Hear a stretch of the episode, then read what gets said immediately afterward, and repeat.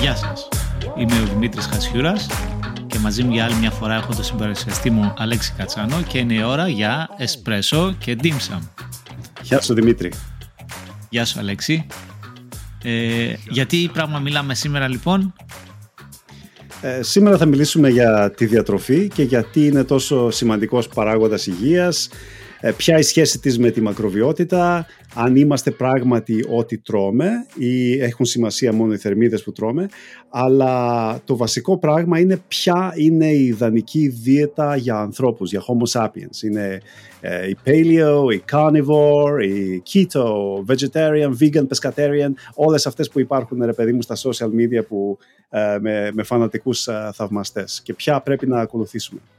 Ναι, γενικά νομίζω ότι τα social είναι γεμάτα ε, πληροφορίες και ε, προτάσεις σχετικά με το ποιο είναι, ποια είναι η καλύτερη δίαιτα ε, και πιστεύω ότι μέσα από μια μεθοδική κουβέντα, κοιτάζοντας λίγο τα πραγματικά κλινικά δεδομένα και αναφορές στη βιβλιογραφία, ίσως μπορούμε να ξεκαθαρίσουμε λίγο αυτό το τοπίο και να δώσουμε κάποιες χρήσιμες πληροφορίες για το θέμα της διατροφής. Λοιπόν, ε, πριν ξεκινήσουμε να, να πούμε ότι μιλάμε για τη διατροφή σε σχέση με τη μακροζωία και την ποιότητα ζωής γενικότερα. Ε, δεν θα μιλήσουμε ιδιαίτερα για ειδικότερες κατηγορίες ή για αθλήματα παραδείγματος χάρη, αλλά γενικότερα για μια διατροφή η οποία προάγει ε, μια ποιότητα ζωής μακροπρόθεσμα. Τελικά, Δημήτρη, το τι τρώμε είναι τόσο σημαντικό. Αυτό που έχω ε, αυτό που έχω καταλάβει είναι ότι το βασικό πράγμα είναι το θερμιδικό ισοζύγιο, εντάξει, η θερμοδυναμική. Θερμίδες μέσα, θερμίδες έξω. Έτσι. Δηλαδή, αν ήθελα εγώ να τρώω μόνο Oreo cookies και οι θερμίδες από τα Oreo cookies που έπαιρνα κάθε μέρα είναι λιγότερες από αυτές που καίω, θα έχανα βάρος, έτσι δεν είναι; Ναι, ε, ναι έτσι ακριβώς. Ε, σε τελική ανάλυση μπορούμε να τρώμε οτιδήποτε θέλουμε με, την, με το μόνο περιορισμό ότι το συνολικό θερμιδικό ισοζύγιο της τροφής που καταναλώνουμε είναι λιγότερο από αυτό που δαπανεί ο οργανισμός μας για τις καθημερινές του ενεργειακές ανάγκες. Δηλαδή μπορείς να τρως ας πούμε ε, πατατάκια Pringles, και, Oreos. Ναι, ακριβώς, οτιδήποτε, οποιοδήποτε junk food ας πούμε προτιμά ο καθένας. Φτάνει αυτό το, ο συνολικός αριθμός των θερμίδων που καταναλώνεις μέσα από αυτά να μην ξεπερνά το, τις, ε, ε, ενεργειακές σου δαπάνες ε, για την κάθε συγκεκριμένη ημέρα. Και, ε, και φυσικά, σαν, δεύτερη ναι. ερώτηση, δεν ξέρω ότι, ότι εντάξει, δεν, δεν μπορεί να είναι τόσο απλά τα πράγματα. Σε δεύτερη ερώτηση, το σώμα μας είναι τόσο έξυπνο ώστε να μπορεί να πάρει οποιοδήποτε junk food και να το μετατρέψει στα συστατικά που χρειάζεται, τη γλυκόζη και οτιδήποτε άλλο για να χτίσει, ας πούμε, για παράδειγμα, τους ίδιους μύες που θα έχτιζε σε διαφορετική περίπτωση. Δηλαδή μπορεί να, το, να, γίνει, να γίνει αυτό το conversion μέσα στο σώμα σου ή ας πούμε τα macros παίζουν κάποιο ρόλο. Ε, ναι, αυτό, μα αυτό είναι όλο το θέμα. Εδώ είναι λοιπόν το, το catch της υπόθεσης. το γεγονός ότι αν καταναλώνεις μόνο αυτού του είδους την τροφή, σίγουρα δεν δίνεις στον οργανισμό σου τα δομικά εκείνα στοιχεία, τα δομικά mm. συστατικά που χρειάζεται για να καλύψει τις βασικές του ανάγκες έτσι, όσον αφορά ε, την καρδιακή λειτουργία, το μεταβολισμό, το, συγγνώμη, την κυταρική αναπαραγωγή και ούτω καθεξής. Mm. Ε, δηλαδή το να τρως μια δίαιτα με επεξεργασμένους υδατάνθρακες καθημερινά σίγουρα σου καλύπτει το ενεργειακό κομμάτι της διατροφής mm. αλλά δεν καλύπτει το ορμονικό, δεν καλύπτει ε, το δομικό γιατί πρέπει να σκεφτούμε ότι ο οργανισμός μας καθημερινά αναδομείται. Έτσι, mm. Δεν σταματάει, είναι μια διαδικασία η οποία συνεχίζεται διαρκώς για, όλη, για όλη μας τη ζωή επί της ουσιας Σαν παράδειγμα, ας πούμε, πόσες θερμίδες, ας πούμε, πάνω κάτω... Τώρα είναι δύσκολο αυτό, γιατί είναι ε, ιδιαίτερα individual αυτό εδώ πέρα το πράγμα. Στον καθένα είναι διαφορετικό. Αλλά για έναν ενήλικο, για έναν ενήλικα άντρα και για μια ενήλικη γυναίκα, πόσες περίπου θερμίδες είναι... Ε, ας πούμε, ας το κάνουμε λίγο πιο συγκεκριμένο, έτσι. Ένας ε, άνδρας 1,80 και 85 κιλά και μία γυναίκα 50 κιλά και ένα 70. Ε, πόσο είναι το ιδανικό ας πούμε να τρώνε σαν θερμίδες πριν μπούμε στα macros; Ναι, καταρχήν ε, ήθελα να πω ότι τα νούμερα που επέλεξες ε, είναι τυχαία ή απλά υπάρχει κάποια αναφορά πούμε, σε συγκεκριμένα είναι, Όχι, είναι, είναι οπτικά, είναι οπτικά ας πούμε. είναι anecdotal data από το τι βλέπω ας πούμε, παιδί μου σε άντρες και γυναίκες. Μάλιστα, ενδιαφέρον, ναι. ε, εντάξει, νομίζω ότι και γενικότερα στο Hong Kong προσέχουν πολύ την εμφάνισή τους από ό,τι κατάλαβα. ναι, είναι φοβερά specimens, είναι φοβερά δείγματα ανθρώπων. Για πες ε, κοίταξε, για, ας πούμε παράδειγμα ότι οι μερίσιες μεταβολικές ανάγκες ενός ενήλικα είναι ε, περίπου 2.000 ε, θερμίδες για μια γυναίκα και 2.500 για έναν άντρα. Έτσι. Αν αναλογιστούμε ότι ε, ένα κουτάκι αναψυκτικού, μια μπύρα ας πούμε, και ένα σακουλάκι πατατάκια των 90 ε, γραμμαρίων έχουν γύρω στις 650 θερμίδες. Έτσι. Και μια σοκολάτα γάλακτος έχει άλλες 500 ας πούμε. Βλέπουμε ότι τρώγοντας, καταναλώνοντας αυτά τα τρία πράγματα έχεις καλύψει ουσιαστικά το ίμιση των, των ημερήσεων σου ενεργειακών αναγκών. Ναι, ναι, έχεις φτάσει σχεδόν. Οπότε, ναι, αλλά νομίζω ότι είναι προφανές, έτσι ακόμη και σε ένα παιδί, ότι μια mm. δίαιτα βασισμένη στα παραπάνω, αν και ενεργειακά είναι πλήρης, δεν είναι μακροπρόθεσμα βιώσιμη. Mm. Εντάξει. Γιατί, ναι, σίγουρα μπορείς να ζήσεις για μεγάλο διάστημα τρώγοντας αυτά, ας πούμε, αλλά η τροφή δεν μας παρέχει απλά ενέργεια. Έτσι. Μέσα από την τροφή παίρνουμε όλα τα δομικά εκείνα συστατικά που είπαμε, με τα οποία στηρίζουμε τις μεταβολικές, ορμονικές και τις δομικές, αν θες, δραστηριότητες του σώματός μας. Έτσι. Οπότε χρειαζόμαστε ένα συνδυασμό όχι μόνο απλών επεξεργασμένων υδατανθρακών, αλλά ένα συνδυασμό πρωτεϊνών, λιπαρών, έτσι, καθώς και βιταμινών okay. και ιχνοστοιχείων που έρχονται μαζί με όλα αυτά. Δηλαδή, αν ε, αναλογιστούμε π.χ. τα, τα φρούτα και τα λαχανικά, ακόμη και το κρέας ή τα αυγά ή οτιδήποτε, δεν είναι μόνο η πρωτεΐνη, δεν είναι μόνο τα μακροστοιχεία που μας ε, προσφέρουν, αλλά μας προσφέρουν και πληθώρα ε, βιταμινών ας πούμε, και χνοστοιχείων, τα οποία και αυτά είναι απαραίτητα για μια, στο πλαίσιο μιας υγιεινούς διατροφής και στο πλαίσιο της ε, λειτουργίας του, του σώματός μας. Λοιπόν, εγώ και εγώ να μιλήσω για κάτι για το οποίο έχουμε μιλήσει ξεχωριστά. Το γεγονός ότι κάνω ένα πείραμα τους τελευταίους δύο μήνες με μια ketogενική δίαιτα και τα αποτελέσματα αλλά πριν πάμε σε αυτό και το τι είναι η ketogenic diet, ίσως να είναι χρήσιμο να μιλήσουμε για τα δομικά συστατικά, για τα macros της διατροφής μας, έστω και εν συντομία για να μπορούμε ας πούμε, να μιλήσουμε επί κάποιας βάσης, το τι είναι χρήσιμο από αυτά και το τι δεν είναι χρήσιμο και ποια είναι τα αποτελέσματα. Ναι, ναι συμφωνώ. Ε, γνωρίζω ότι γενικότερα το τελευταίο καιρό έχεις ε, αφορήσει από τη διατροφή στους υδατάνθρακες και θα ξεκινήσω από αυτό λοιπόν. Πρώτον, οι υδατάνθρακες διασπώνται σε γλυκόζη στον οργανισμό μας έτσι, mm. και παρέχουν άμεση ενέργεια. Αυτή είναι η βασική ε, λειτουργία όσον αφορά το τι κάνουν. Έτσι. Mm. Ε, αυτό ισχύει για τους περισσότερους από τους υδατάνθρακες που καταναλώνουμε. Δεν ισχύει τόσο για τις διατροφικές φυτικές ίνες, αλλά αυτές μας ε, παρέχουν άλλα ωφέλη. Έτσι, mm. Δίνουν την αίσθηση του κορισμού, ε, βοηθούν στη διατήρηση του σωματικού βάρους και φυσικά βοηθούν στον περιστατισμό και στην κινητικότητα του εντέρου. Η λειτουργία των δεδανθρακών είναι η άμεση ενέργεια που μας παρέχουν φυσικά. Είναι αποθήκευση ενέργειας ε, ένα μεγάλο ποσοστό των δεδανθρακών ε, αποθηκεύεται στους μυς μας και στο ύπαρ ως γλυκογόνο και ναι. χρησιμοποιείται όταν ε, το έχουμε ανάγκη. Και γενικότερα όπως είπαμε δίνουν την αίσθηση της πληρότητας ας πούμε, στη διατροφή μας και φυσικά οι φυτικές ίνες όπως ήδη αναφέραμε ε, βοηθούν με την κινητικότητα του εντέρου. Το επόμενο στοιχείο είναι τα, τα λίπη, τα λιπαρά. Έτσι. Τα λιπαρά όταν καταναλώνται από τον οργανισμό μας διασπώνται σε λιπαρά οξέα και γλυκερολη και είναι πολύ σημαντικά για ποιο λόγο. Γιατί πρέπει να σκεφτούμε ότι η κυταρική μεμβράνη ε, αποτελείται από λιπαρά, δηλαδή τα λιπαρά είναι σημαντικά δομικά στοιχεία της κυταρικής ε, λειτουργούν σαν αποθήκη ενέργειας στον οργανισμό μας, αυτό το γνωρίζουμε όλοι. Εντάξει. Βοηθούν στην απορρόφηση ε, κάποιων βιταμινών, λιποδιαλυτών και επίσης ε, μας προσφέρουν μόνωση, έτσι, μονώνοντας τα, τα όργανα μας, συμμετέχουν στην ορμονική λειτουργία και ε, ίσως κάτι που δεν γνωρίζει πολλοί κόσμος είναι ότι η χολυστερόλη είναι πρόδρομος ε, των στεροειδών ορμονών. Εντάξει, mm. όπως παραδείγματος χάρη η τεστοστερόνη. Έτσι, ναι, ναι, ναι. ναι. ναι. Χωρίς τη χολυστερόλη δεν μπορείς να παράγεις τη τεστοστερόνη που χρειάζεσαι. Ναι, δεν μπορείς να παράγεις ε, κανονική ποσότητα. Είναι απαραίτητα. Mm. Ε, τέλος, ε, το τελευταίο από τα δομικά συστατικά, από τα μάκρος, το οποίο νομίζω ότι το τελευταίο καιρό έχει τραβήξει την περισσότερη προσοχή και όσον αφορά το marketing και όσον αφορά το ίντερνετ και τα social γενικότερα είναι η πρωτεΐνη. Έτσι. Ε, η πρωτεΐνη λοιπόν όταν την καταναλώνουμε με τη χώνεψη διασπάται σε αμινοξέα και 20 από αυτά χρησιμοποιούνται για την κατασκευή των περισσότερων πρωτεϊνών όλων των ζωντανών οργανισμών στη γη. Ναι. Εντάξει.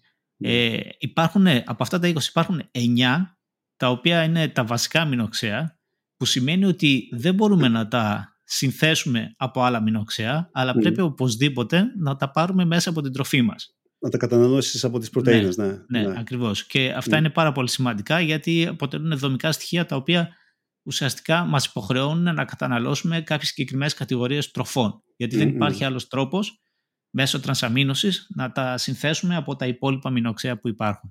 Okay. Okay. Όσον αφορά ε, τη λειτουργία των πρωτεϊνών, εντάξει, ε, ουσιαστικά είναι, βοηθάει στην ανακατασκευή πολλών από των ε, δομικών συστατικών του σώματός μας, ξεκινώντας από τους μυς, όργανα κλπ. Mm. Είναι αυτά τα στοιχεία τα οποία θα δώσουν το σκελετό, τη βάση για να χτιστεί ας πούμε πολλά από, πολλές από τις κυταρικές ε, μεμβράνες mm. ε, τα όργανα, ακόμη και τα μαλλιά μας ας πούμε και το, το δέρμα. Δέρμα, μπράβο, ναι. ναι. ναι. Εντάξει. Mm-hmm. Ε, βοηθούν στην οξεβασική ισορροπία και επίσης ε, και αυτά συμμετέχουν ε, δημιουργώντας κάποιες ε, ορμόνες και, κάποιες, ε, και κάποια ένζημα. Γιατί χωρίς, χωρίς, τις, ε, χωρίς τα σωστά μηνοξέα το σώμα μας δεν μπορεί να λειτουργήσει όπως είπαμε. Okay, okay. Το τελευταίο από τα ίσως όχι μακροστοιχεία γιατί πλέον μιλάμε για μικρο ή ίχνοστοιχεία τέλος πάντων. Ναι, micronutrients, έτσι, τα ναι, ίχνοστοιχεία. Ναι. ναι. Είναι οι βιταμίνες οι οποίες είναι, και αυτές είναι απαραίτητες. Έχουμε 13 ε, essential βιταμίνες ας πούμε, οι οποίες είναι απαραίτητες για τον οργανισμό μας. Αυτό σημαίνει ότι ακόμη και αυτές πρέπει να ληφθούν από τη διατροφή. Δεν υπάρχει άλλος τρόπος για να τις ε, παράγουμε. Εντάξει, Και συμμετέχουν φυσικά σε πάρα πολλές λειτουργίες από την ε, εγκεφαλική ανάπτυξη, τη λειτουργία του νοσοποιητικού, το μεταβολισμό της ενέργειας και ούτω καθεξής. Ναι. Λοιπόν, τώρα έχω φτάσει στο, στο σημείο της συζήτησης που ήθελα να φτάσω από την αρχή. Έτσι. Δεν ξέρω κατά πόσο παρατηρείς ε, το τι συμβαίνει στα social media αλλά και στο YouTube ε, όσον αφορά τις δίαιτες. Εγώ αυτό που βλέπω είναι ότι έχουν δημιουργηθεί όχι μόνο διαφορετικές δίαιτες και ο κόσμος τις ακολουθεί, αλλά υπάρχουν και πλέον ε, ε φατρίες οι οποίες έχουν χτιστεί πίσω από αυτές τις δίαιτες. Δηλαδή πλέον έχουν συνδέσει, ο κόσμος έχει συνδέσει αυτές τις δίαιτες με μέρος της ταυτότητας του, του εαυτού τους. Ας πούμε. Το έχεις παρατηρήσει αυτό. Ναι, ναι, δηλαδή υπάρχει, ναι, Υπάρχουν... Δεν είναι απλά δίαιτες, ε, είναι, ξεκινάει από ίσως ε, από κίνημα και φτάνει μέχρι το να είναι θρησκεία. Ας πούμε, ναι, θρησκεία, ναι, ναι, μπράβο, ναι. και, δεν, και δεν μιλάω για κάποια συγκεκριμένα, είναι σχεδόν, σχεδόν όλες. Υπάρχουν, ε, δηλαδή οι vegans εντάξει έχουν συνδέσει την δίαιτά τους και με την υγεία αλλά και με θέματα ηθικής ας πούμε. Ναι, Μετά, εντάξει, άλλοι, εκεί ναι. παίζουν πολλά θέματα, ναι, είναι και το θέμα ηθικής ναι. sustainability και γενικότερα ναι το αν ας πούμε, είναι καλό για το περιβάλλον μας ή όχι. Ναι. ναι. Το οποίο ας πούμε, είναι αφιλεγόμενο και αυτό γιατί υπάρχουν αρκετά αντεπιχειρήματα. Η Paleo, γιατί τρεφόμαστε λάθος, γιατί από τότε που φύγαμε από hunter-gatherers και κάναμε, ε, αρχίσαμε να, να κάνουμε practice στη γεωργία, ε, έχουμε κάνει κάποιο λάθος ας πούμε και πρέπει να ξαναφάμε όπως τρώγανε ε, paleolithically ας πούμε. Ναι, ένας ε, από τους αγαπημένους μου ναι. είναι ο Liver King, δεν ξέρω αν το γνωρίζεις. Αν το ξέρω, ναι. Ο οποίος ισχυρίζεται ότι πρέπει να καταναλώνουμε μόνο ομό κρέας, ας πούμε, να επιστρέψουμε ναι. δηλαδή σε μια, ναι. σε μια πρωτόγονη κατάσταση. Το ξέρεις ότι ξεμπροστιάστηκε πρόσφατα ότι δεν καταναλώνει απλώς ομό κρέας και απλώς έπαιρνε SARMs, έπαιρνε τέτοια στεροειδή, έτσι. Ναι, νομίζω ότι είναι προφανές για οποιονδήποτε ναι. έχει έτσι μια βασική γνώση ναι. όσον αφορά την προπόνηση με βάρη, το bodybuilding ναι. ή ε, όλα αυτά λοιπόν τα, τα συμπληρώματα και τα αναβολικά στεροειδή. Ναι. Νομίζω ότι απλά κοιτάζοντάς τον αντιλαμβάνεσαι ας πούμε ότι δεν γίνεται, ναι, δεν γίνεται να χτίσεις ναι. Δομικά το σώμα σου με αυτόν τον τρόπο, χωρίς ε, κάποια συμπληρώματα πέραν του ομού κρέατος, ας πούμε. Ναι, ναι, ναι. Όχι, δηλαδή εντάξει, δεν, δεν υπήρχε καμία περίπτωση έτσι. Πώ τον κοιτάς, ε, είναι καθαρά SARMs αυτά που uh, παίρνει και το λέγανε και, και πολλοί, ας πούμε, uh, YouTubers οι οποίοι είναι bodybuilders, έλεγαν καλά, εντάξει, δεν υπάρχει θέμα. Ο τύπος είναι σε SARMs. Δηλαδή ήταν προφανές σε κόσμο που έχει σχέση με, με, το, με το αντικείμενο, έτσι. Ναι, ναι. Είναι απλά, είναι απλά παράδειγμα, άλλο ένα παράδειγμα αυτού του hype, ας πούμε, που δημιουργείται μέσα από ναι. τα social και το ίντερνετ που ναι. ο καθένας βγαίνει και ισχυρίζεται κάτι χωρίς ε, κάποια ε, factual στοιχεία από πίσω, χωρίς δηλαδή ε, κάποια βιβλιογραφία ή κάποια έρευνα που να στηρίζει αυτό που ισχυρίζεται, ναι. απλά παίρνοντας έτσι ένα μεγάλο ε, μεγάφωνο και φωνάζοντας δυνατά σε αυτό, έτσι, ναι. προσπαθεί να περάσει μια λογική, μια πραγματικότητα όπως ας πούμε την φαντάζεται ο καθένας. Ναι, είναι, ναι, πάντοτε με εντυπωσιάζει αυτό. Και αυτός ήταν ένα καλό παράδειγμα. Ναι. Είναι φοβερό. Λοιπόν, αποφάσισα και εγώ πριν από ένα δίμηνο να, να, να κάνω joining, να μπω σε μία από αυτές τις φατρίες. Ε, αλλά χωρίς το πολιτικό στοιχείο, ας πούμε, έτσι. Ε, και, και χωρίς το θρησκευτικό, ελπίζω. Χωρίς το θρησκευτικό στοιχείο.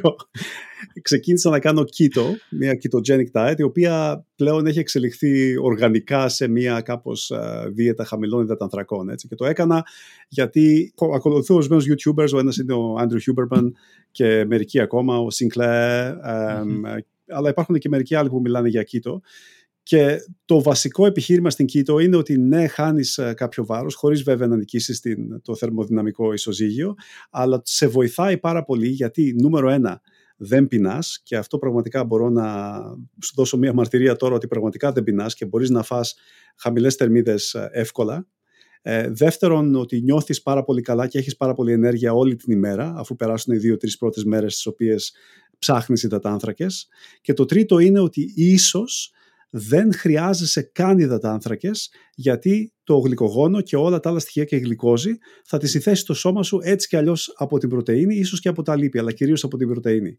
Και αν αυτά είναι αλήθεια, είναι πραγματικά η περίπτωση, είναι, είναι κοντά στην πραγματικότητα η περίπτωση να μην χρειαζόμαστε καν υδατάνθρακες και η ιδανική ανθρώπινη δίαιτα να είναι πράγματι η κήτο ή χαμηλών υδατάνθρακων. Δηλαδή ε, η βιβλιογραφία που έχεις δει τι λέει ας πούμε και τι νομίζεις εσύ.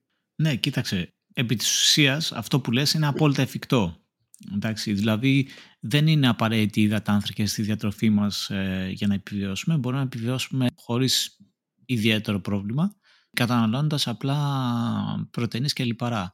Και όπως είπες μέσα από τη διάσπαση των ε, πρωτεϊνών σε αμινοξέα και μετά μέσω της διαδικασίας της νεογλυκογέννησης αυτά τα αμινοξέα να συνθέσουν ε, γλυκόζη και να καταναλωθούν ως ενέργεια. Επίσης υπάρχει και το μεταβολικό μονοπάτι της διαδικασίας κέτωσης όπου πλέον ο οργανισμός καταναλώνει αυτές τις κετώνες ως εναλλακτική μορφή ενέργειας. Για ενέργεια, ναι. ναι οπότε δεν είναι, δεν είναι απαραίτητο ότι πρέπει να καταναλώσουμε υδατάνθρακες για να επιβιώσουμε. Απλά λίγο πριν δούμε ας πούμε ποια είναι η καλύτερη διατροφή ή δίαιτα να πούμε ότι δεν υπάρχει μια μαγική δίαιτα. Έτσι. Δεν υπάρχει μια μαγική δίαιτα που να καλύπτει ιδανικά τις ανάγκες όλων μας. Οπότε για μένα το πιο σημαντικό είναι να δώσεις κάποιες κατευθυντήρες γραμμές για μια πιο αποτελεσματική προσέγγιση στη δίαιτα παρά να πεις ότι okay, θα αφαιρέσω μια ενεργειακή, μια, ναι, μια διατροφική ομάδα τελείως από τη διατροφή μου, το οποίο μπορείς να το κάνεις. Αλλά οι τρεις, ε, οι τρεις άξονες που μπορείς να κινηθείς πιστεύω ότι είναι, ένα είναι, ένας είναι ο περιορισμός των θερμίδων, έτσι, πόσο τρώμε. Ο δεύτερος θα ήταν ο περιορισμός του χρόνου της κατανάλωσης τροφής, δηλαδή πότε τρώμε, ε, να, να ελαττώσουμε ας πούμε, αυτό το διατροφικό παράθυρο. Σαν intermittent fasting, έτσι, ναι, δηλαδή να, να, να τρώσει ένα μικρό παράθυρο και οι υπόλοιπες άλλες ώρες να μην έχουν θερμίδες. Ναι.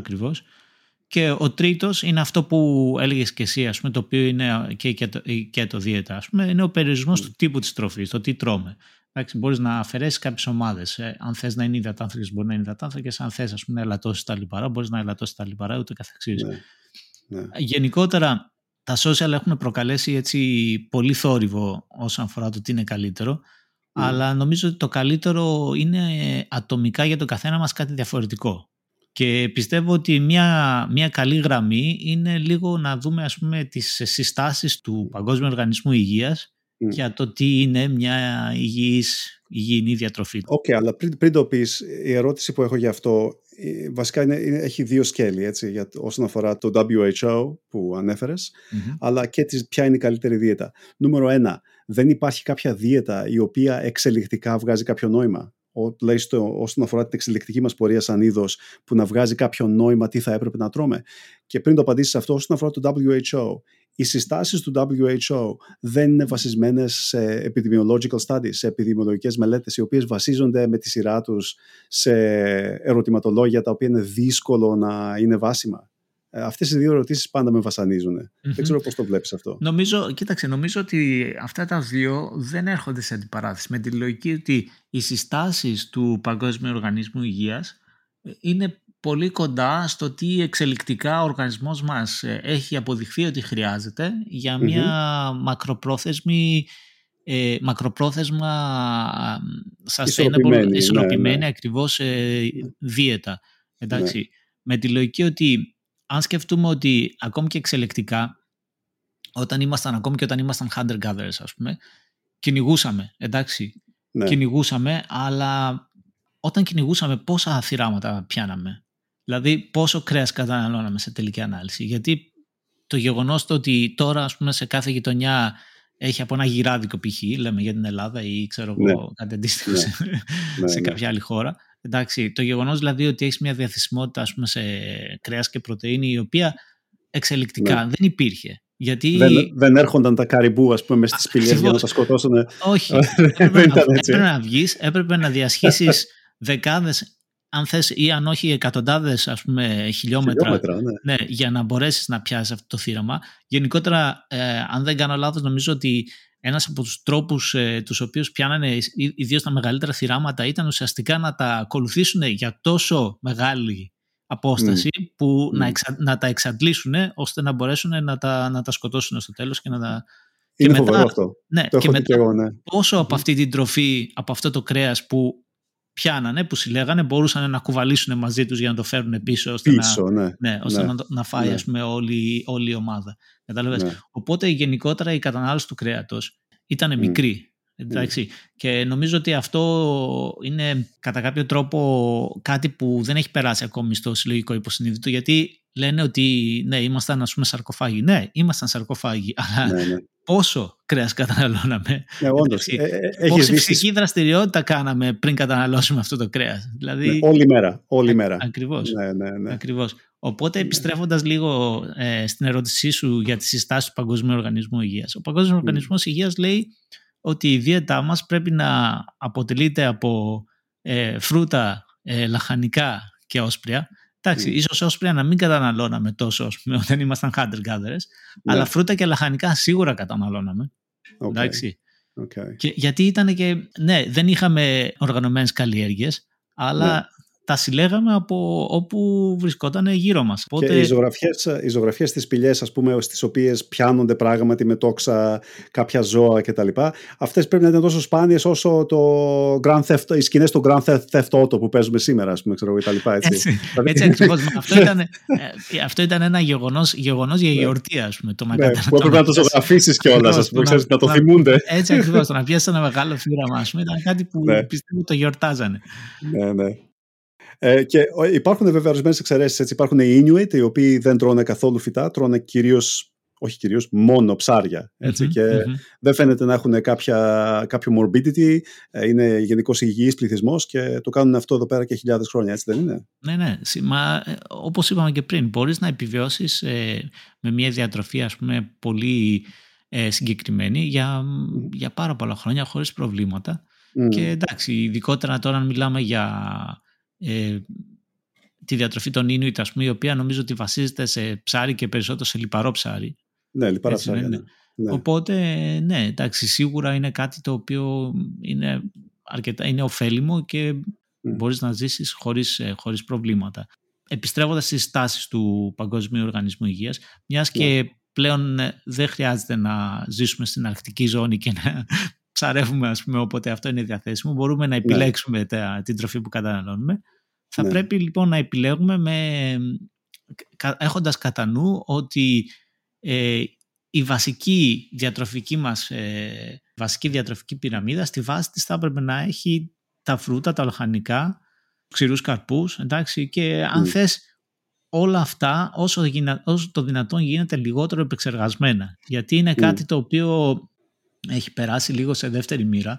Βέβαια, εντάξει, νομίζω ότι το ανακαλύπτουμε ξανά, αλλά κάποια στιγμή υπήρξε, ξέρεις, όλοι, όλα μας τα, όλοι, όλες οι διατροφικές ανάγκες μας θέλαμε να καλύπτεται από απλούς επεξεργασμένους υδατάνθρακες. Οπότε είχαμε φτάσει με τα, είχαμε παρακάνει τα πράγματα με τα λευκά άλευρα, με το, με το ρύζι και με όλα αυτά. Γιατί, γιατί καταφέραμε να κάνουμε αυτές τις καλλιέργειες τόσο αποδοτικές που πλέον ε, είχε, έκανε, ήταν οικονομικά βιώσιμο ας πούμε, του να, το να καταναλώνεις επεξεργασμένους υδατάνθρακες οι οποίοι παράγονται πλέον μαζικά και σε χαμηλές τιμές αλλά ναι. δεν είναι σίγουρα ό,τι καλύτερο για τον οργανισμό μας. Ναι, ναι. Ένα άλλο πράγμα που έχει αλλάξει πολύ και έχει αλλάξει πρόσφατα, μιλώντας πρόσφατα, μιλάμε ίσως για τον τελευταίο αιώνα, εντάξει, ναι. ίσως τον 20ο αιώνα άλλαξε πραγματικά δραστικά, είναι η κατανάλωση της ζάχαρης. Έτσι. Γιατί η ζάχαρη, ε, να πούμε ότι ήταν κάτι το οποίο ήταν πολύ δύσκολο να το βρεις επεξεργασμένη ζάχαρη έτσι, στον 17ο, 18ο αιώνα. Δεν συζητάμε καν πριν. Ας πούμε, τα γλυκά, τα γλυκά ήταν, ναι. ναι, μέλι. Μέλι υπήρχε, ναι. αλλά σε ποιες χώρες πόσο και πόση ποσότητα, ας πούμε. Ναι, ναι, ναι. Ε, να σκεφτούμε ότι π.χ. έχεις δει πώς παράγεται το maple syrup, το σιρόπ του σφένδαμου. Ε, όχι, θέλω να το μάθω. Ε, το λέω γιατί, να σου εξηγήσω το σε πόσο μεγάλες ε, ακρότητες φτάναμε για να βρούμε ρε παιδί μου ξέρω εγώ επεξεργασμένους υδατάνθρακες να βρούμε ναι, ζάχαρη. Ναι. ναι. Εγώ νόμιζα πριν το πεις αυτό που νομίζω μέχρι και σήμερα είναι ότι είναι το resin το οποίο τρέχει από τα δέντρα το, και το βράζουμε. Ναι, αλλά για να το συλλέξεις έτσι είναι, αλλά για να το ναι, ναι. συλλέξεις όμως είναι μια διαδικασία η οποία είναι επίπονη. Γιατί το κάθε mm. δέντρο σου δίνει σταγόνες, σταγόνες, σταγόνες, σταγόνες και αυτές οι σταγόνες συλλέγονται, ρε παιδί μου, με, με κουβαδάκια και μετά, όπως είπες, ας πούμε, το βράζουν, συμπυκνώνεται και γίνεται το σιρόπι, ας πούμε. Ναι, ναι. Αλλά δηλαδή αυτό για να το κάνουν, ε, φαντάσου ότι ήταν πάρα πολύ δαπανηρό χρονικά, ας πούμε, και όσον αφορά την προσπάθεια του να συλλέξεις όλο αυτό. Που σημαίνει ναι, ότι ναι. δύσκολο ήταν για να βρουν, ρε παιδί μου, ζάχαρη, εντάξει, να βρουν επεξεργασμένο υδατάνθρακα, ας πούμε. Ναι. Ναι. Οπότε, λοιπόν, η παραγωγή της ζάχαρης στον 20ο αιώνα έγινε πλέον μαζική. Είναι, μπορείς να τη βρεις οπουδήποτε, ας πούμε. Κατά κάποιο τρόπο έγινε ίσως η, η go-to, ας πούμε, πηγή μας όσον αφορά ένα γρήγορο ενεργειακό ε, boost, ας πούμε, εντάξει. Ναι, ναι, ναι. Ε, οπότε, ο, οργανισμός, ο Παγκόσμιος Οργανισμός Υγείας, λοιπόν, συστήνει ότι τουλάχιστον 10% από mm-hmm. τις συνολικές μας ημερήσεις ενεργειακές ανάγκες ε, λιγότερο από 10% πρέπει να προέρχεται από ζάχαρη και εγώ ιδανικά θα έλεγα ακόμη και λιγότερο από 5%. Mm. Και αν σκεφτείς ότι αυτό το 10% είναι ισοδυναμεί περίπου 50 γραμμάρια ζάχαρης, το οποίο πάλι είναι πολλά. Ναι. Είναι 12 κουταλάκια, κοφτά κουταλάκια ζάχαρης, ας πούμε, ναι, ναι. που για μένα είναι πολλά. Και όχι μόνο η ζάχαρη που βάζουμε εμείς ε, σαν πρόσθετη ζάχαρη σε κάποια ροφήματα κτλ. Είναι, ε, ε, αν θυμάμαι καλά, λέγεται το high fructose corn syrup, το οποίο χρησιμοποιείται πλέον σε όλα τα processed food, έτσι. Και νομίζω είναι από τις χειρότερες μορφές ζάχαρης, δεν είναι; Έτσι. Το θέμα είναι ότι η ζάχαρη που καταναλώνουμε εμείς είναι λίγη, δηλαδή αυτή που βλέπουμε, αυτή που προσθέτουμε. Ναι, Αυτό που ναι. δεν βλέπουμε είναι ότι σχεδόν όλα τα τρόφιμα που αγοράζεις, οτιδήποτε συσκευασμένο, ας πούμε, έτσι, από μπισκότα, ε, δεν ξέρω, παξιμάδια και το καθεξής, εντάξει, ναι. έχουν, έχουν μέσα ζάχαρη. Οπότε δεν είναι μόνο η ζάχαρη που βλέπεις, είναι η ζάχαρη που ναι. δεν βλέπεις που δημιουργεί το ναι. πρόβλημα. Ναι. Και έχει διαφορά, ας πούμε, τη ζάχαρη είναι, δηλαδή το high fructose corn syrup. Αυτό είναι πολύ μεγάλο. Πολλά... Ναι. Αυτό είναι πολύ... Λοιπόν, αυτό που λες, ναι, είναι σίγουρα, παιδί μου, μεταβολικά προκαλεί έτσι, μια έκρηση της ινσουλίνης πολύ, πολύ άμεση και δεν είναι καλό, αλλά σε τελική ανάλυση ε, αυτό που έχει αποδειχθεί από πρόσφατες μελέτες είναι ότι δεν επιφέρει μεγάλη διαφορά το από πού προέρχεται αυτή η ζάχαρη. Εντάξει, γιατί... αν, αν, είναι έτσι όμως, τότε και η ζάχαρη στα φρούτα, η φρουκτόζη, που εντάξει ίσως ε, ε, το digestion της είναι λίγο διαφορετικό. Και αυτή η ζάχαρη δεν είναι τελικά, σε όλα, τελική όλα ανάλυση, ζάχαρη ναι. Σε τελική ναι. ανάλυση είναι και αυτή η ζάχαρη. Απλά αυτό που παραβλέπουμε, αν το δούμε έτσι, είναι ότι Καταναλώνοντας το φρούτο, δεν καταναλώνεις μόνο τη ζάχαρη που περιέχει, καταναλώνεις mm. τις φυτικές του ίνες, τις βιταμίνες ναι. του, τα ίχνοστοιχεία ναι. και το καθεξής. Δηλαδή, δεν είναι κενές θερμίδες ζάχαρης. Και αυτό είναι το ναι. όφελός τους. Αλλά επί της ναι. ουσίας, αν θες να το δούμε στο πιο βασικό επίπεδο όσον αφορά τη ζάχαρη, ναι, και αυτά είναι, είναι ζάχαρη. ζάχαρη ναι, ναι, ναι. Και ξέρω ότι τα έχω βγάλει και τα φρούτα από τη δίαιτα μου, έτσι. Χωρίς να κάνω συστάσεις εδώ μέσα σε κανέναν, έχω βγάλει τα φρούτα από τη δίαιτα μου. Ναι, όχι, όχι. Δεν είναι, δεν είναι καμία σύσταση. Εντάξει, ο καθένας ε, μπορεί να κρίνει από μόνος του. Εμείς απλά προσπαθούμε να παραθέσουμε τα, τα στοιχεία και μετά ο καθένας μπορεί να αποφασίσει για τον εαυτό του. Όπως είπαμε, δεν υπάρχει μαγική δίαιτα. Είναι mm. εξατομικευμένη. Ξέρεις τι, τι μου κάνει τρελή εντύπωση εμένα, ότι ε, παρόλα τα στοιχεία που έχουμε συλλέξει και τα επιδημιολογικά στοιχεία, αλλά και τα κλινικά στοιχεία τον τελευταίο αιώνα, ίσως και παραπάνω, έτσι μιλάμε για πάνω από ένα αιώνα που έχουμε καλή επιστήμη. Ε, υπάρχουν σοβαρές διαφωνίες σε, στους, σε ακαδημαϊκούς όσον αφορά τα, τις, ε, βασικά θέματα που αφορούν το διαβήτη, τις, τα καρδιακά νοσήματα, τα εγκεφαλικά και τον καρκίνο και όλα αυτά. Έτσι. Δηλαδή δεν υπάρχει μια πλήρης ε, συμφωνία όσον αφορά τι ακριβώς προκαλεί τον uh, διαβήτη. Μιλούσαμε την άλλη μέρα για τον Πίτερ Ατία, έτσι, τον, uh, ο οποίος είναι γιατρός, έτσι. Ναι, είναι, ναι. είναι, είναι γενικός ε, χειρουργός. Γενικός χειρουργός είναι, μπράβο, ναι, σωστά. Ε, και υπάρχουν γνώμες ότι ο διαβήτης δεν προκαλείται από το να έχεις πάρα πολύ πάχος. Υπάρχουν γνώμες ότι προκαλείται από τη ζάχαρη, δεν προκαλείται από τη ζάχαρη, προκαλείται από τα πολλά ε, λίπη, δεν προκαλείται από τα πολλά λίπη. Και δεν είναι πλήρως, δεν είναι εντελώς καθαρό αυτό. Αυτό με εντυπωσιάζει. Δεν ξέρουμε πλέον, δεν ξέρουμε με σιγουριά ναι, εντάξει, κοίταξε. Μιλώντας ειδικότερα για το διαβήτη, τώρα εξαρτάται γιατί μιλάμε προφανώς για το τύπο 2 διαβήτη, έτσι, ο οποίος ε, ουσιαστικά επέρχεται στο πλαίσιο του μεταβολικού συνδρόμου, ας πούμε, όταν ε, φτάσουμε περισσότερο γύρω στη μέση ηλικία. Ε, γιατί, ναι, ίσως οι παράγοντες να μην είναι τόσο ξεκάθαροι όσο πιστεύουμε, αλλά αυτό που φαίνεται είναι ότι το υπερβολικό βάρος σε συνδυασμό με μια διατροφή η οποία ε, μας παρέχει ένα υψηλό ποσοστό γλυκόζης ε, δημιουργεί ίσως μια ινσουλινική ανοχή εντάξει, καθώς εμείς κατά κάποιο τρόπο δίνοντας το ερέθισμα στον οργανισμό μας, μας συνέχεια να παράγει ινσουλίνη για να μπορέσει να μεταβολήσει αυτή την, ε, τη ζάχαρη που ναι. καταναλώνει κατά ναι. κάποιο τρόπο χάνει αυτή την ευαισθησία γιατί εξαντλείται αυτό το σύστημα Εντάξει, και με αυτόν τον τρόπο σταδιακά ε, εξελίσσει τον ε, διαβήτη τύπου 2. Είναι σαν να σου χτυπάει κάποιος την πόρτα διαρκώς. Και κάποια στιγμή εσύ να βαριέσαι πλέον να σηκωθείς να ανοίξεις, γιατί κάθε φορά που πας να την ανοίξεις, ας πούμε, ξέρεις ποιος είναι και ναι. λες, «Ε, εντάξει, δεν μπορώ άλλο. Έχω εξαντληθεί, ας πούμε. Το πάγκρεο ουσιαστικά έτσι. Ναι, αυτό συμβαίνει στο ναι, πάγκρεο. Ναι. ναι. Για να επιστρέψουμε στον Παγκόσμιο Οργανισμό Υγείας, και πριν, και πριν περάσω στην επόμενη ερώτηση που θέλω να σου κάνω, τι, σε πρακτικό επίπεδο, τι, τι συστήνει ο, ο, ο WHO. Ναι, ε, συνεχίζοντας λοιπόν θα έλεγα ότι ε, μιλήσαμε, ναι, μιλήσαμε για τα, τη βάση που θα πρέπει να είναι φρούτα, λαχανικά, ε, ξηρή καρπή, ε, μη επεξεργασμένοι υδατάνθρακες, ελαχιστοποίηση της κατανάλωσης ζάχαρης, ελάττωση τουλάχιστον ε, σε λιγότερο του 30% της ε, συνολικής κατανάλωσης λιπαρών εντάξει, και πολύ περισσότερο μιλώντας για λιπαρά πρέπει να μιλήσουμε λίγο για τα trans fat, εντάξει. Τα ναι. οποία τι είναι, ας πούμε, είναι αυτά τα... Είναι μπερδεμένα με το, με το γένος τους. ναι, μπορώ να δω, πολλά, μπορώ να δω πολλά, πολλά ε, μήμα, ας πούμε, να το σχολείο. Αλλά ναι, όχι, δεν έχει να κάνει με αυτό. Έχει να κάνει με το γεγονός ότι έχουν υποστεί μια διαδικασία, η οποία είναι η διαδικασία της ε, μερικής υδρογόνωσης. Τι γίνεται ναι. λοιπόν, όντας τα φυτικά λιπαρά στη φυσική τους μορφή ε, διατηρούν, διατηρούν, μια, διατηρούν σε υγρή μορφή, εξελίσσοντας αυτή τη ε, διαδικασία της μερικής υδρογόνωσης, ουσιαστικά περνάνε από την υγρή μορφή σε μια μορφή ε, που τους δίνει την υφή του βούτυρου, επί της ουσίας. Εντάξει, ναι. Τα κάνει μερικό, ναι. μερικώς στερεά. Εντάξει. Ναι. Και αυτά τα μερικώς στερεά με τα λιπαρά χρησιμοποιούνται για την παραγωγή επεξεργασμένων ε, τροφών και πλέον ε, γίνανε τόσο εύκολα διαθέσιμα και τα προσθέταμε σε όλα, σε όλα τα τρόφιμα τα οποία ε, παράγονται και συσκευάζονται όπως είπα συσκευασμένα μπισκότα, σοκολάτες, ναι. γλυκά ή ε, πολλών ειδών τέλος πάντων τρόφιμα. Και αυτά είναι προς, προς αποφυγή, έτσι. Ναι, και επί της ουσίας συνειδητοποιήσαμε ναι. ότι είναι πάρα πολύ βλαβερά για τον οργανισμό μας. Mm. Εντάξει. Φυσικά υπάρχουν τρανσφάτα τα οποία υπάρχουν και υπάρχουν στον, ε, στο περιβάλλον ως φυσικά τρανσφάτ, τα οποία είναι περισσότερο π.χ. τα βοηδία, έχουν mm.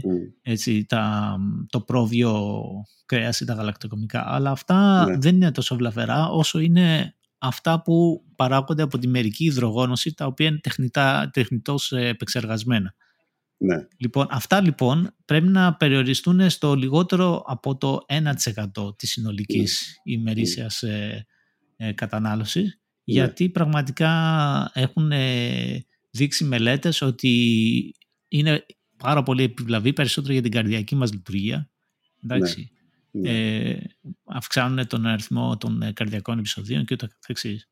Δηλαδή υπάρχουν τρει τρεις τύποι έτσι όπως τα λες. Υπάρχουν τα unsaturated, δηλαδή ξέρω εγώ αβοκάντος Λοιπόν, και... τα μη κορεσμένα, ναι, τα μη κορεσμένα ναι. είναι αυτά τα, τα οποία βρίσκονται πούμε, σε αυτού του τύπου ΜΕΓΑ3, ΜΕΓΑ6 κλπ. Τα οποία ναι. μπορούμε να τα πάρουμε από ξύλους καρπούς, από λιπαρά ψάρια, ε, μπορούμε να τα πάρουμε από το ελαιόλαδο φυσικά και ούτω καθεξής. Ναι. Εντάξει, μετά υπάρχουν τα κορεσμένα λιπαρά, ναι. Τα οποία όπως είπαμε είναι το βούτυρο, είναι τα, στα τυριά, είναι στα λιπαρά του, του κρέατος και το καθεξής.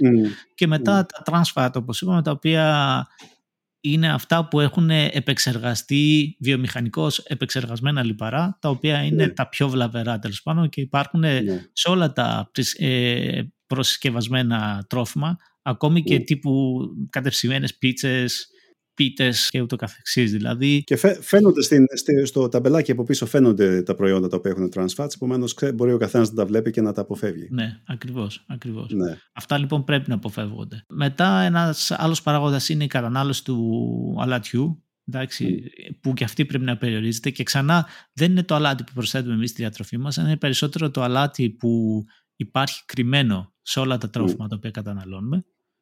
Εντάξει, και έχει αποδειχθεί ότι μειώνοντας ε, το, την κατανάλωση του αλατιού σε λιγότερο από 5 γραμμάρια την ημέρα θα μπορούσαν να προληφθούν 1,7 εκατομμύρια θάνατοι το χρόνο.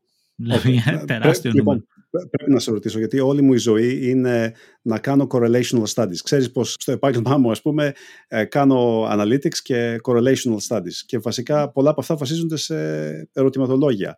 Αυτές οι μελέτες είναι αυτού του τύπου, είναι επιδημιολογικές ή είναι κλινικές μελέτες στις οποίες γνωρίζουμε το μηχανισμό και πράγματι θα ε, το αλάτι σίγουρα έχει, αυτή εδώ πέρα, έχει αυτές τις ε, ε επιπτώσεις. Είναι, είναι πάρα πολύ δύσκολο να κάνεις μια κλινική μελέτη όσον αφορά τη διατροφή. Δηλαδή, ο μόνος τρόπος για να κάνεις διατροφική κλινική μελέτη σωστή, έτσι, η οποία είναι ελεγμένη απόλυτα και είσαι βέβαιος, είναι το να κλείσεις μια ομάδα ανθρώπων σε ένα χώρο και να τους παρέχεις εσύ την τροφή, ρε παιδί μου, που καταναλώνουν καθημερινά. Εντάξει. Ξέρω εγώ, δεν έχουμε κάτι ιδρύματα, ξέρω εγώ. Ε, εντάξει, αλλά αυτό δεν είναι ιδιαίτερα εφικτό. Δηλαδή να, ναι. να, πάρεις, να έχεις ένα ε, μεγάλο, αρκετά, αρκετά μεγάλο δείγμα ανθρώπων το οποιο να το κρατήσεις για τόσο μεγάλο χρονικό διάστημα ναι. έτσι, και να τους περιορίσεις τη διατροφή σε τόσο μεγάλο βαθμό οπότε να έχεις μια μακροπρόθεσμη κλινική μελέτη η οποία θα είναι τέλος πάντων τουλάχιστον απόλυτα ελεγμένη. Ε, νομίζω ναι. ότι είναι, είναι κατανοητό ότι είναι εξαιρετικά δύσκολο και αν όχι ναι. ακατόρθωτο. Οπότε τελικά αυτό που συμβαίνει είναι αυτό που είπες, να χρησιμοποιούνται ερωτηματολόγια, να παρακολουθείται ένας πληθυσμός αλλά ο ίδιος ο πληθυσμός να αναφέρει ας πούμε, τις τροφές που έχει καταναλώσει και ούτε καθεξής. Ναι, είναι επιμετολογικό και βασίζεται σε ερωτηματολόγια που βασίζονται στη μνήμη των συμμετεχόντων. Ίσως εδώ πρέπει να αναφέρω κάτι για το, για το αλάτι που ε, είπες. Υπάρχει το κορεατικό παράδοξο. Να φέρουμε και λίγο ασιατικό άρωμα σε αυτο Το κορεατικό παράδοξο είναι ότι οι άνθρωποι που κατα, καταναλώνουν το περισσότερο αλάτι είναι οι Κορεάτες γιατί έχουν το kimchi. Το kimchi είναι γεμάτο σε αλάτι τόσο πολύ ναι. που θα μπορούσε να σκοτώσει κάποιον ο οποίος έχει μια ευαισθησία. Ε, και παρόλα αυτά είναι από τους πληθυσμούς που ζουν περισσότερο, έχουν την ε, χαμηλότερη συχνότητα καρδιακών νοσημάτων, νομίζω, σε ολόκληρη την Ασία περισσότερο και από τον κινέζικο πληθυσμό. Και αυτό το λέμε το κορεατικό παράδοξο. Ε, δεν σημαίνει κάτι αυτό, αλλά πραγματικά είναι κάτι το οποίο θα μπορούσε να δημιουργήσει μια υπόθεση για το αν πράγματι το αλάτι έχει αυτές τις επιπτώσεις ή όχι. Ε. Ναι, το kimchi όμως δεν είναι απλά αλάτι. Για, για εξήγησε λίγο στον κόσμο τι είναι το kimchi, γιατί πολλοί μπορείς να μην γνωρίζουν. Τα kimchi πιάτα είναι, ε, ας μην το κάνουμε πολύπλοκο, είναι ε, πιάτα κρέατος ε, με, ε, με ρύζι, τα οποία έχουν πάρα πάρα πολύ ε, αλάτι. Και, ε, και, αλλά ο όρος, έχουν πάντα, ας πούμε, ξέρω εγώ, και κρέας και ρύζι, αλλά, αλλά το kimchi αναφέρεται στα fermented. Πώς λέγεται στα ελληνικά το fermented; Αυτό είναι... ήθελα, εκεί ήθελα να καταλήξω. Ναι. Ότι ναι. το kimchi ουσιαστικά στην Ελλάδα θα λέγαμε τουρσία, ας πούμε, νομίζω. Λογικά. Μπράβο, ναι, είναι, σαν, είναι σαν το τουρσί. Το fermented είναι. Ε, έχουν, έχουν σαπίσει κάποια λαχανικά, κατάλαβες και το ναι, ανακατέζουν με κρέας. Ναι. Απλά να ναι. πούμε ότι δεν είναι τουρσί φτιαγμένο με, με ξύδι. Είναι ουσιαστικά τα ίδια τα λαχανικά, ε, τα οποία τα συσκευάζουν, τα διατηρούν με παστώνοντάς τα ουσιαστικά με αλάτι. Ναι, εντάξει, τα ναι. οποία μετά ρε παιδί μου περνούν σε μια διαδικασία ζύμωσης ας πούμε τα ίδια. Ναι. Και ναι, είναι ο ίδιος, με τον ίδιο τρόπο κάνουμε τρουσί. Τουλάχιστον ε, στη Βόρεια Ελλάδα νομίζω ότι είναι αρκετά ή τουλάχιστον ήταν ναι. αρκετά διαδεδομένο. Τώρα δεν ξέρω κατά πόσο πλέον οι νέες νοικοκυρές ναι. το κάνουν. Αλλά ναι, αυτό που θέλω να πω είναι όμως ότι δεν, ε, ναι συμφωνώ, έχουν μεγάλη περιεκτικότητα σε αλάτι, αλλά δεν έχουν μόνο αλάτι. Και επίσης έχει αποδειχθεί ότι τα τρόφιμα τα οποία έχουν υποστεί έτσι μια τέτοια διαδικασία ζύμωσης είναι ωφέλιμα για τον οργανισμό μας mm. και είπαμε μιλώντας πριν ας πούμε, για, τα, για τα ωφέλιμα βακτήρια ας πούμε, ε, ναι. όσον αφορά την κατανάλωση των ε, φυτικών ενών και τον, ε, τη, ζύμωση, το, τη διαδικασία ζύμωσης αυτών των ινών ε, μέσα από το έντερό μας. Εντάξει, mm. δίνεται, τροφή σε αυτά τα βακτήρια τα οποία έχει αποδειχθεί ότι συμμετέχουν σε πάρα πολλές από τις μεταβολικές ε, εξεργασίες που συμβαίνουν στον οργανισμό. Ναι, ναι. Όπως και το sauerkraut. Είναι, τώρα θυμήθηκα και το sauerkraut. Το ναι. sauerkraut είναι περίπου το ίδιο πράγμα. Έτσι. Ακριβώς. Μου έδωσε πολύ καλή βάση για να περάσουμε λίγο στις φυτικές ίνες έτσι, mm. και να μιλήσουμε λίγο για το πώς είναι ωφέλιμο στον οργανισμό μας. Εντάξει. Mm.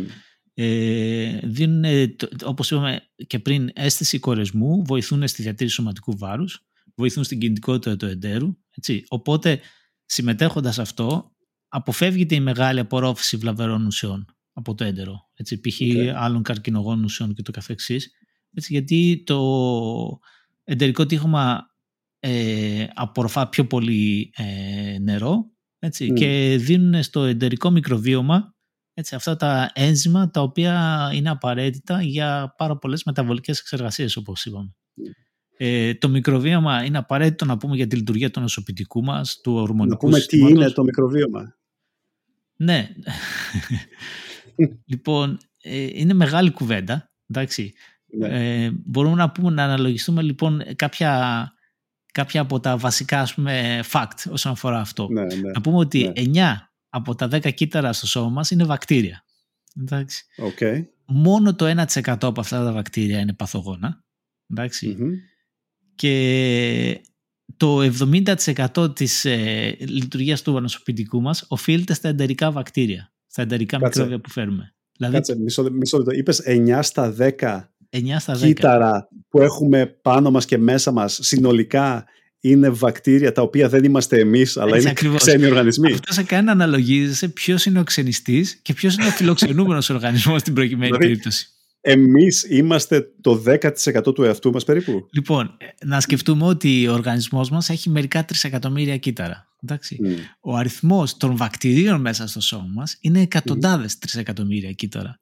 Ναι, ναι. Οπότε τα βακτήρια υπερέχουν. Τελικά, στο, το ξαναλέω, ποιος είναι ο ξενιστής και ποιος είναι ο φιλοξενούμενος; Ναι, δηλαδή είναι φοβερή σκέψη πραγματικά. Ίσως πραγματικά να είμαστε περισσότερο αυτά τα βακτήρια και το υπόλοιπο, ξέρω εγώ, εμείς που σκεφτόμαστε, έχουμε συναισθήματα κτλ. Είναι απλώς ένας ξενιστής που περιφέρει αυτά τα βακτήρια στον κόσμο, έτσι. Έτσι ακριβώς. Και σκέψω και το άλλο, θα το πάω λίγο ακόμη ναι. πιο μακριά. Σκέψω ότι τα περισσότερα από αυτά τα βακτήρια υπάρχουν σε αυτόν τον πλανήτη για αν όχι εκατοντάδες χιλιάδες, αν όχι εκατομμύρια, εκατοντάδες χιλιάδες χρόνια πολύ ναι. περισσότερο από ότι υπάρχει το ανθρώπινο είδος. Ναι. Εντάξει. Δηλαδή θες να πεις ότι είμαστε ίσως η τελευταία μορφή ξενιστή που βρήκαν έτσι εύκολη και χρησιμοποιούν για να κυκλοφορούν. Βρήκανε το, το, πιο, την πιο αποδοτική μορφή ας πούμε ξενιστή ας πούμε εντάξει. Ίσως ο σκοπός μας σε αυτόν τον πλανήτη είναι να μεταφέρουμε ρε παιδί μου τα βακτήρια. Ένα όχημα. ναι, το όχημα για να μεταφέρουμε τα βακτήρια στο ναι. μέλλον. Ναι. ένα όχημα ενός πολύ βασικού και αρχαίου οργανισμού, ας πούμε. Αυτό, ακριβώς, έτσι. Ακριβώς. Ναι. έτσι. Τελικά μπορούμε να αναθεωρήσουμε τις απόψεις μας για το ποιο είναι το κυρίαρχο ήθος στον πλανήτη. Όχι, είναι φοβερή σκέψη αυτό. Είναι πραγματικά ε, astonishing.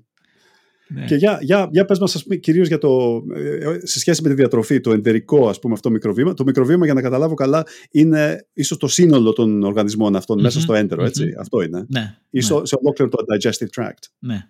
είναι το σύνολο όλων ναι. αυτών των μακροοργανισμών που, που ζουν μέσα στο σώμα μας. Ναι. Και...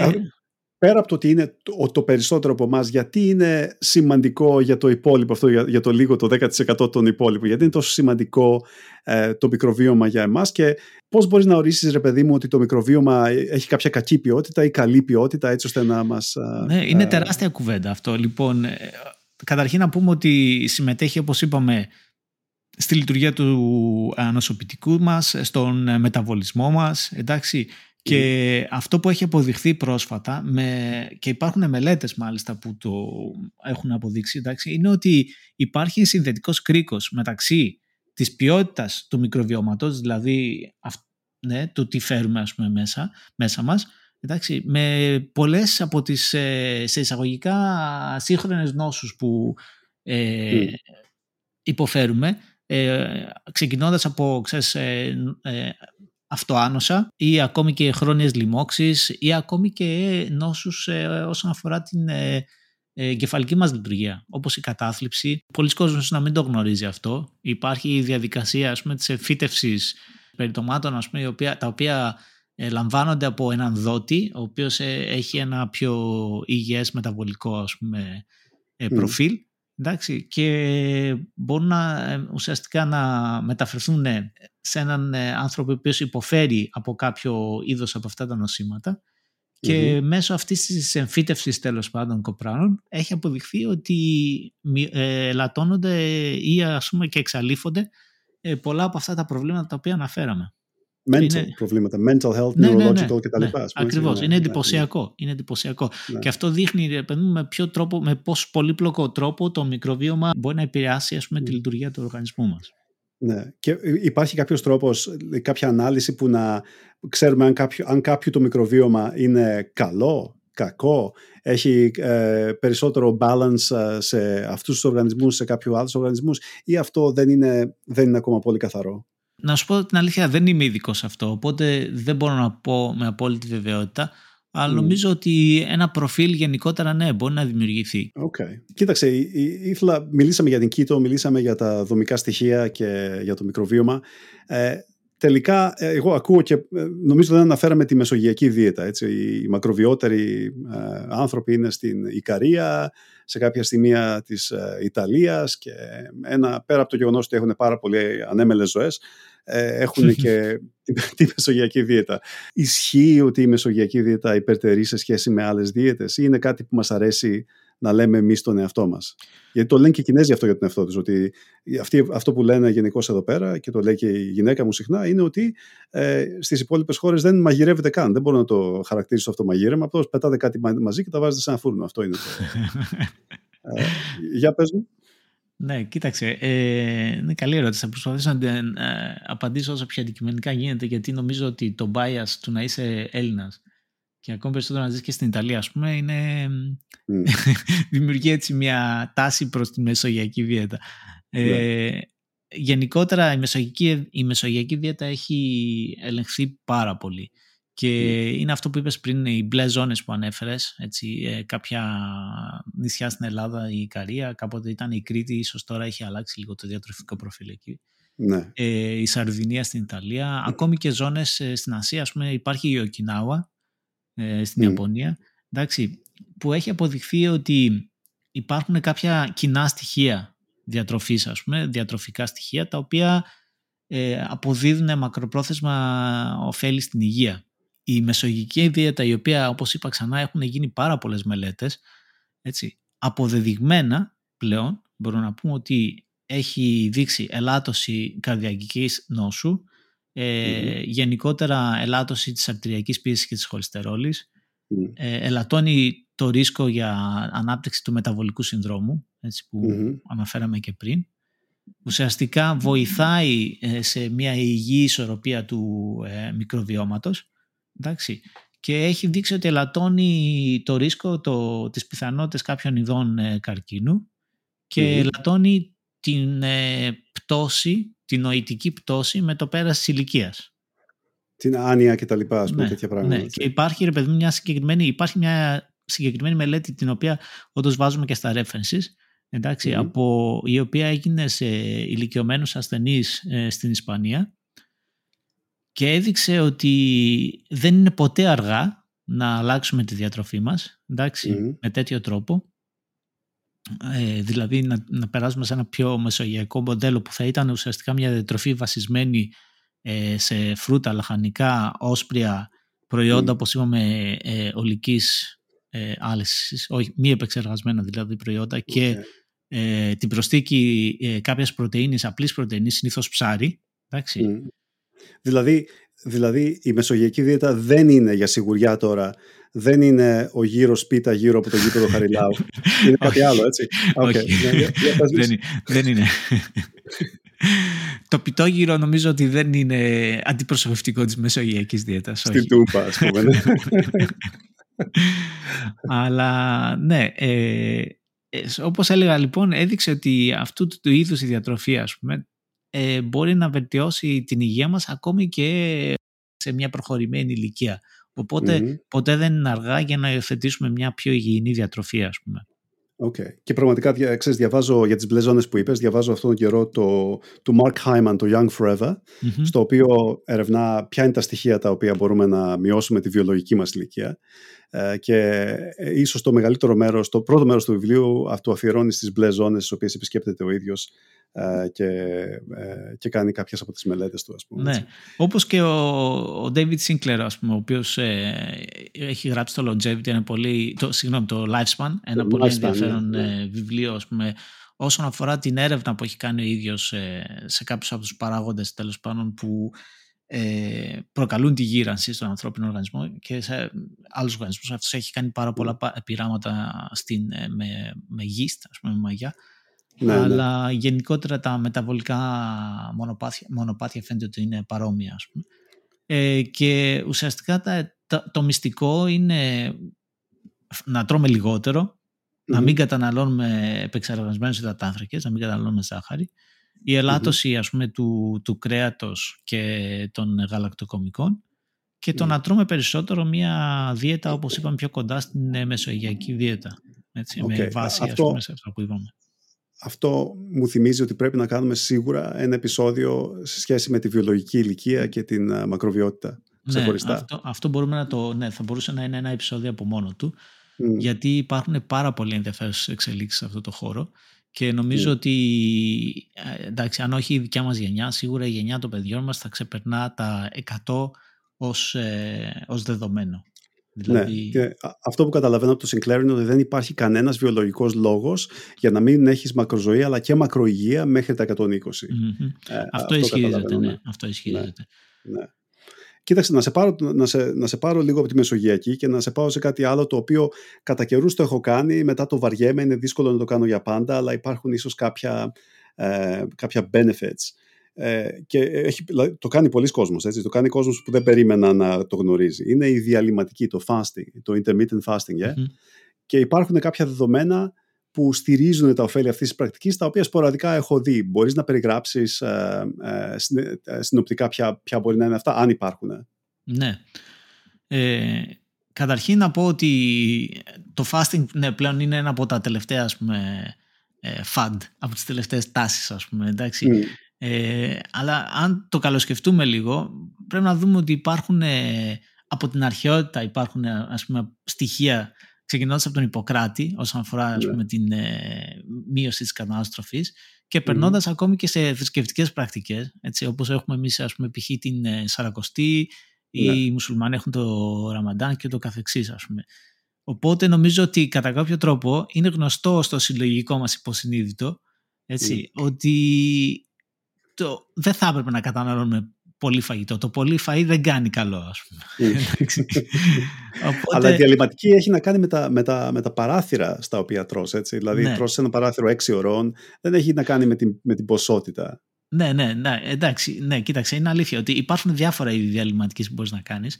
Εντάξει, υπάρχει δίαιτα 16-8, δηλαδή 16 ώρες δεν τρως, 8 ώρες έχεις αυτό το παράθυρο που μπορείς να φας κατά τη διάρκεια της ημέρας. Ναι. Υπάρχει δίαιτα ε, τύπου 5-2 η οποία είναι να καταναλώνουμε 75% λιγότερες θερμίδες από το κανονικό μας ημερήσιο ε, για δύο μέρες την εβδομάδα. Okay. Υπάρχει, αν θες να κάνεις κάτι πιο ακραίο, υπάρχει ε, το να μην τρως καθόλου φαγητό για μία μέρα ε, κάθε τέσσερις εβδομάδες. Υπάρχει το OMAD, έτσι, το One ναι, Meal a Day. Ναι, υπά, ναι υπάρχουν απογεύσεις και ε, προτιμήσεις όσες θες, ας πούμε. Αλλά για mm. να περάσω λίγο στην ερώτησή σου όσον αφορά τη, τα ωφέλη, ας πούμε, ξέρω εγώ, της ε, διαλυματικής, ναι. ουσιαστικά ελαττώνει το IGF-1, είναι Insulin-like Growth Factor 1, εντάξει, η οποία είναι μια ορμόνη της οποίας τα επίπεδα σχετίζονται με τη μακροβιότητα και σε ορισμένες περιπτώσεις χρησιμο... μπορούν να χρησιμοποιηθούν σαν δείκτες για το προσδόκιμο mm. επιβίωσής μας. Okay. Οπότε, ελαττώνοντας ε, το παράθυρο στο οποίο καταναλώνουμε τροφή, εντάξει, είτε είναι μέσα στην ημέρα, είτε είναι μέσα στην εβδομάδα ή με όποιο τρόπο θέλουμε να το κάνουμε, ε, αυξάνουμε την ισουλινική μας ευαισθησία, αυξάνουμε την καύση του λίπους, γιατί αναγκάζεται ο οργανισμός να κινητοποιήσει τις αποθήκες λίπους, ας πούμε. Mm-hmm. Αυξάνεται η αυξητική ορμόνη. Αυξάνεται, ναι, ναι, και κατά αυτόν τον τρόπο ναι. αυξάνεται και η διατήρηση του μυϊκού ιστού. Και έχει αποδειχθεί ότι καταπολεμά την πρόορη γύρανση και βελτιώνει την καρδιακή μας λειτουργία.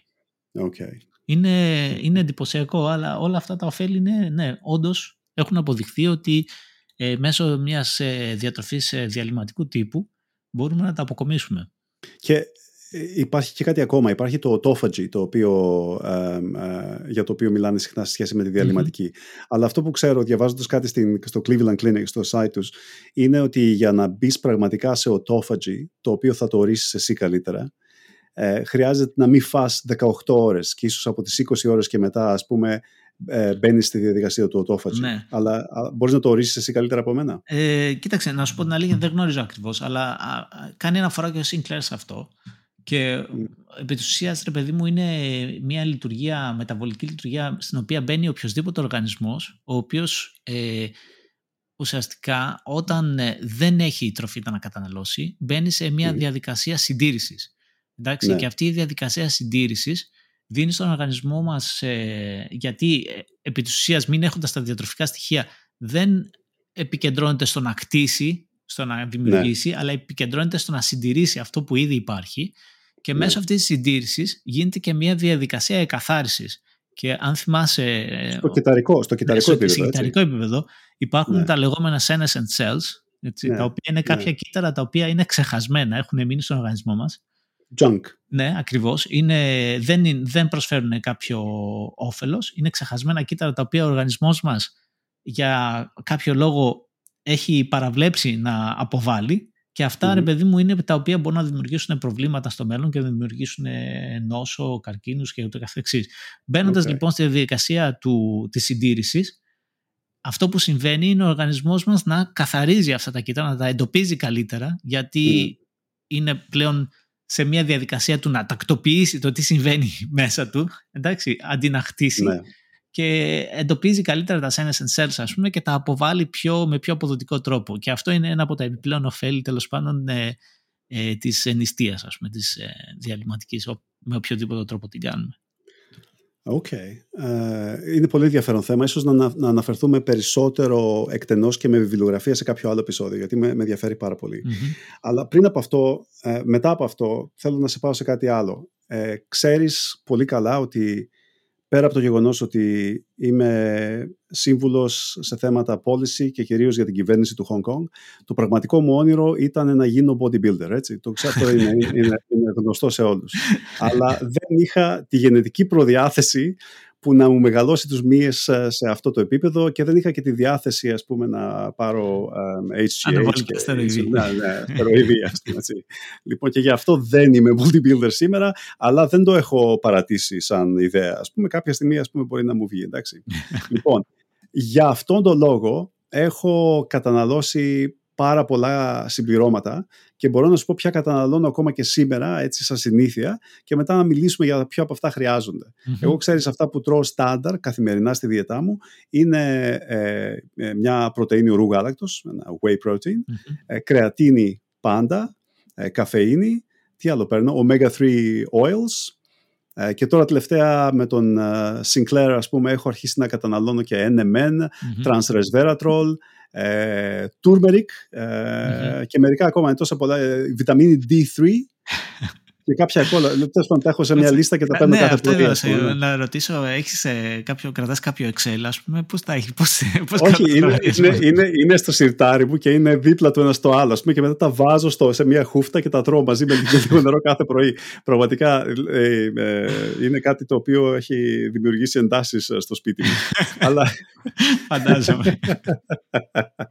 Αλλά για πες μου, ποια από αυτά χρειάζονται και υπάρχουν αρκετές ενδείξεις ότι πραγματικά είναι χρήσιμα σε κάτι και ποια ας πούμε θα μπορούσες να, όχι να συστήσεις, αλλά να πεις ότι και εσύ άνετα θα τα κατανάλωνες γιατί πιστεύεις σε αυτά. Ναι, ναι. Κοίταξε, ε, νομίζω ότι η ερώτηση είναι, είναι πολύ ωραία και αν ε, μιλάμε για το ποια χρειάζεται η απάντηση είναι πολύ απλή. Δεν χρειάζεται τίποτα από όλα Κανένα. είναι, Εκτός... είναι ένας τρόπος να ξοδεύω λεφτά. Ακριβώς. Ακριβώς. Εκτός και αν yeah. μιλάμε, ρε παιδί μου, για ειδικές κατηγορίες. Αν μιλάμε για αθλητές, αν μιλάμε για κάποιους ανθρώπους οι οποίοι έχουν κάποιο νόσημα που απαιτεί κάποιο ενισχυτικό της διατροφής τους, ας πούμε.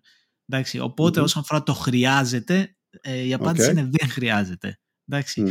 Αλλά εντάξει, αν θες να περάσουμε στο ποια από αυτά αποδειγμένα έχουν δείξει ότι προσφέρουν ωφέλη, Mm-hmm. Εντάξει, γιατί ναι, κάποια χρησιμοποιώ και εγώ ας πούμε, όταν, όταν γυμνάζομαι περισσότερο και ναι.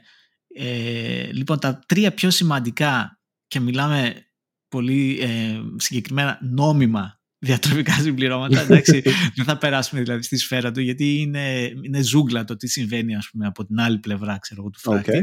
Εντάξει, τα τρία πιο σημαντικά νόμιμα διατροφικά συμπληρώματα, τα οποία αποδεδειγμένα βάσει ποιοτικών μελετών, εντάξει, mm-hmm. τις οποίες παραθέτουμε ε, στα references της εκπομπής ε, έχουν δείξει ότι λειτουργούν σε σχέση με τη βελτίωση της απόδοσης είναι όπως είπες η πρωτεΐνη του ορού γάλακτος η κρεατίνη ίσως, ε, ίσως το πιο ελεγμένο από τα διατροφικά συμπληρώματα που υπάρχουν εκεί mm. έξω και η καφέινη αν, αν θες να ξεκινήσουμε από την πρωτεΐνη ε, γιατί είναι ένα από τα δομικά στοιχεία, ένα από τα συμπληρώματα τα οποία έχει περάσει λίγο και στη σφαίρα της φαντασίας πλέον.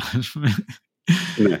Να πούμε ότι πολλές τροφές πλέον διαφημίζονται ρε παιδί μου ως πρωτεϊνούχες. Δηλαδή έχω παρατηρήσει πλέον στα ράφια του σούπερ μάρκετ ότι οτιδήποτε και να είναι, λέει, α, ξέρω εγώ, έχει 25% πρωτεΐνη, ας πούμε. Πρωτεΐνη, ναι. ναι. Το οποίο είναι καθαρά marketing, γιατί οι περισσότερες από αυτές τις τροφές ήδη είχαν αυτή την πρωτεΐνη και ναι.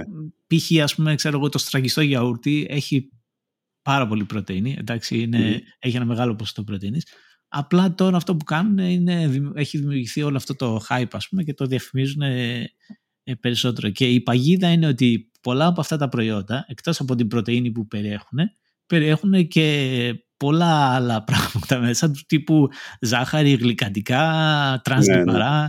ή ναι. ό,τι άλλο είδους ε, συντηρητικό υπάρχει ας πούμε. High fructose και τέτοια. Ακριβώς. Ναι. Όσον αφορά την πρωτεΐνη ορού γάλακτος, είναι ίσως ε, είναι ο καλύτερος, η καλύτερη μορφή ε, mm. συμπληρώματος πρωτεΐνης που μπορούμε να, να λάβουμε. Και όσον αφορά το αν είναι ασφαλής ή όχι, αυτό εδώ ισχύει ότι ισχύει για οποιαδήποτε επεξεργασμένη τροφή.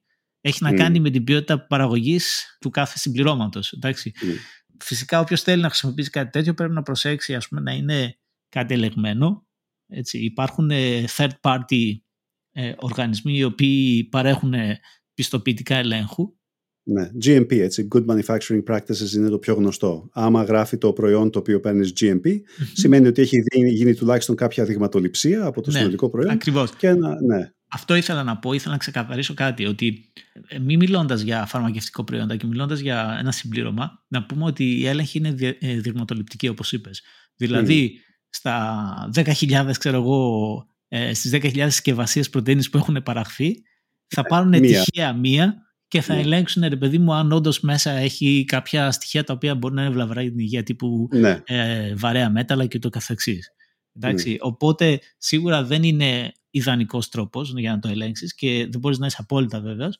Αλλά εντάξει, τουλάχιστον είναι ένας καλός τρόπος, ρε παιδί μου, για να κατά κάποιο τρόπο να δείξεις ότι ναι, υπάρχει κάποιο είδους έλεγχος όσον αφορά το περιεχόμενο ε, Έχω την εντύπωση ότι, ότι το, το, το GMP mark, το Good Manufacturing Practices, είναι και μια δειγματοληψία, αλλά είναι και ένα audit ας πούμε στις εγκαταστάσεις. Και υπάρχουν δύο ναι, πράγματα, ναι. ένα audit και ένα... Έτσι ακριβώς, ε, έτσι ακριβώς είναι όπως το λες.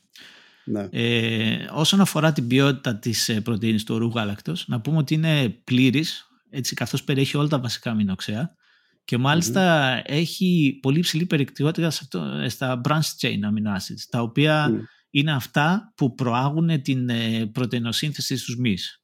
Και γι' αυτό έχει γίνει τόσο διάσημη ας πούμε, σε όλους ε, τους αθλητές, ε, είτε είναι ναι. αθλητές δύναμης ή bodybuilding ή ναι. ε, οτιδήποτε ας πούμε. Ε, επίσης έχει υψηλή περιεκτικότητα σε λευκίνη, λουσίν. Λουσίν, ναι. ναι. Η οποία και αυτή έχει δείξει ρε παιδί μου ότι ε, έχει, κάποιο, έχει διάφορους, ε, συμβάλλει σε διάφορες ε, εξεργασίες του σώματός μας και βοηθάει ας πούμε, στην διαχείριση ε, της γλυκόζης, βοηθάει στην παραγωγή ε, αυξητικής ορμόνης και ούτω καθεξής. Okay. Okay. Και, και γενικώ είναι, δηλαδή η ορού γάλακτος, η whey protein, σχετικά είναι εύκολα προσβάσιμη, είναι σχετικά φτηνή και είναι μια ε, βάσιμη πηγή πρωτεΐνης, ας πούμε, την οποία μπορεί να τη χρησιμοποιείς για να συμπληρώσεις τις ανάγκες σου σε πρωτεΐνη. Ας πούμε. Ναι, είναι ναι. ένα συμπλήρωμα που παίρνει ένα, ένα green mark, παίρνει ένα tick, έτσι. Ναι, συμφωνώ, συμφωνώ. Και θέλοντας λίγο να το αναλύσω λίγο περισσότερο, γιατί υπάρχει αρκετή μυθοπλασία ας πούμε, όσον αφορά ε, την πρωτεΐνη του όρου γάλακτος και πολλοί λένε ότι, ε, ξέρεις, ότι θα σου κάνει κακό ας πούμε, στα νεφρά π.χ. Ας πούμε. Ε, mm. Να πούμε ότι υπάρχουν μελέτες οι οποίες δεν έχουν αποδείξει κάτι τέτοιο. Και mm. εφόσον εμείς έχουμε μια ε, υγιή νεφρική λειτουργία, δεν μιλάμε για κάποιον ο οποίος έχει ήδη πρόβλημα, έτσι. Αλλά mm. εφόσον εμείς έχουμε μια υγιή ε, νεφρική λειτουργία, ε, δεν, mm. δεν έχει αποδειχθεί ότι το να καταναλώσεις μια πρωτεΐνη ρου γάλακτος ε, θα ήταν, είναι επιβλαβής για την νευρική σου λειτουργία.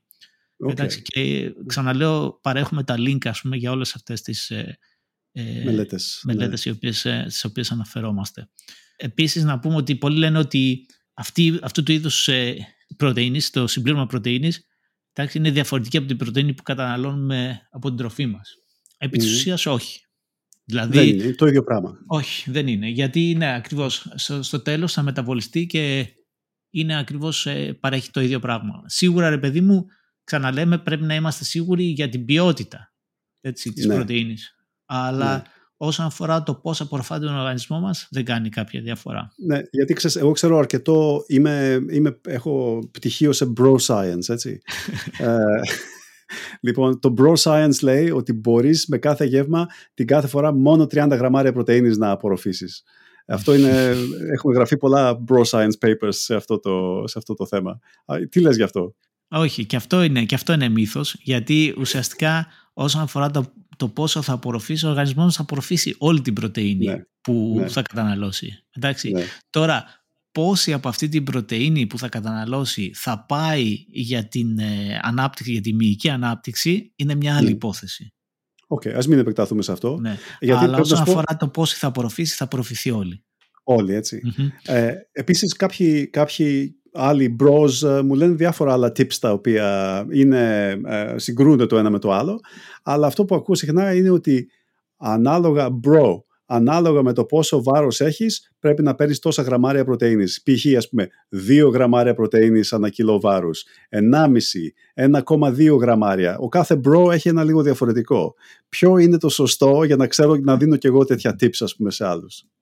Έχει αποδειχθεί ότι αυτό που, λέει, αυτό που λένε τα επιστημονικά δεδομένα είναι ότι ε, θα πρέπει να καταναλώνουμε γύρω στα 0,7 με 0,8 γραμμάρια ανά, ανά pound που σημαίνει δηλαδή το διπλάσιο δηλαδή θα ήταν 1,4 με 1,6 γραμμάρια ανά κιλό σωματικού βάρους. Σωματικού βάρους ή lean mass; Σωματικού βάρους ή μόνο του, της, της μυϊκής σου μάζας; Σωματικού βάρους. Σωματικού βάρους.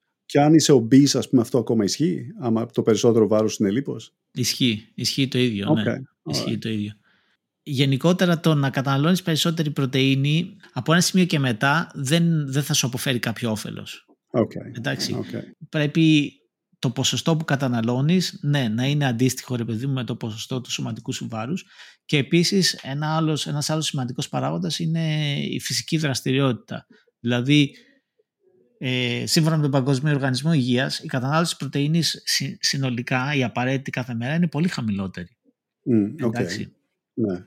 Αλλά αυτό όμως δεν λαμβάνει υπόψη ε, τη φυσική δραστηριότητα. Για κάποιον ο οποίος θέλει ε, να παράγει πούμε, μυϊκό ιστό, εντάξει, που, ε, για ναι. κάποιον ο οποίος κάνει προπόνηση με βάρη ας πούμε, και με αντιστάσεις, τότε αναγκαστικά θα πρέπει να ανεβάσει την ε, ημερήσια κατανάλωση πρωτεΐνης πέρα από αυτό που συστήνει ο Παγκόσμιος Οργανισμός Υγείας.